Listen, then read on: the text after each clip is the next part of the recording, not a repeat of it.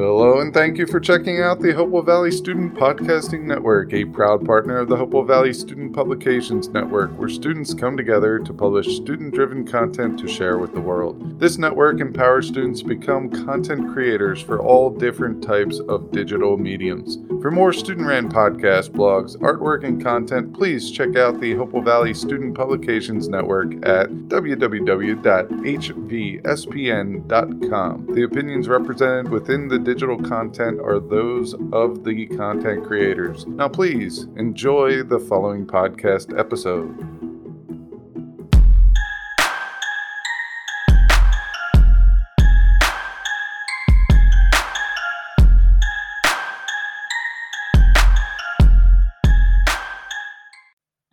Welcome to my AP Biology Thoughts podcast.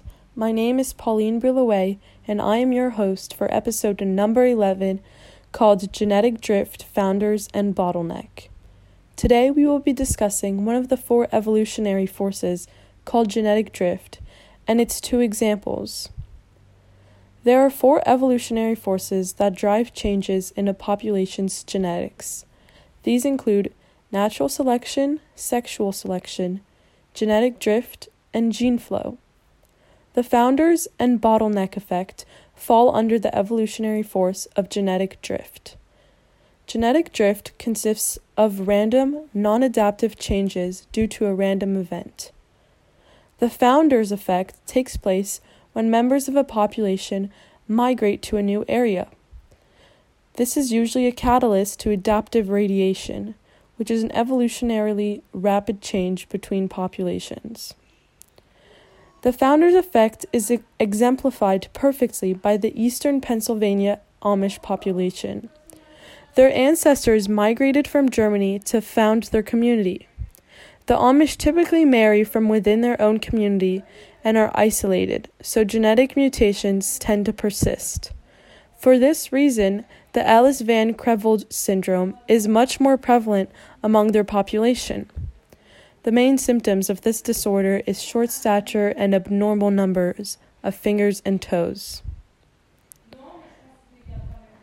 This example ties into the bigger picture of evolution because the increased frequency of this condition is all due to a reduced genetic variation within the Amish population.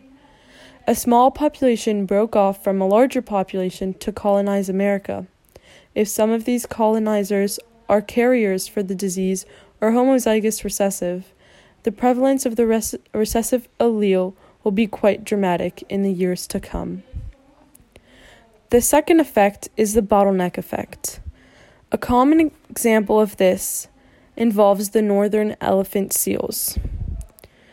A bottleneck effect occurs when a population experiences a catastrophic event due to natural disaster, overharvesting, or habitat loss that results in the survival of only a small number of individuals who represent only a small fraction of the genetic diversity that was present in the original population. Humans have inflicted upon the northern elephant seals a bottleneck population through seal hunting. Hunters harvested them for its blubber and to make oil. The blubber of one adult male elephant seal could produce up to 25 gallons of oil. By the late 1880s, the seals were considered functionally extinct due to excessive harvesting. The effective breeding population reached a low of 20 to 100 individuals. The survivors were moved to the Guadalupe Island to recover. As shown by the graph by ResearchGate.net, the seal population has luckily rebounded, but the bottleneck effect significantly reduced the genetic variation. The Scientific American blog provides a good explanation on this. They state that the few individuals that survived interbred and passed on their genes to the offspring. In the long run, inbreeding and lack of genetic diversity will often result in higher incidence of harmful mutations due to a disproportionate distribution of alleles.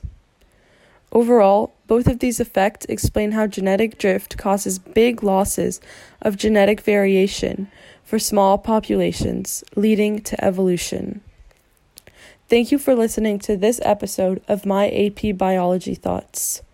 For more student ran podcasts, make sure that you visit www.hvspn.com. Thanks for listening.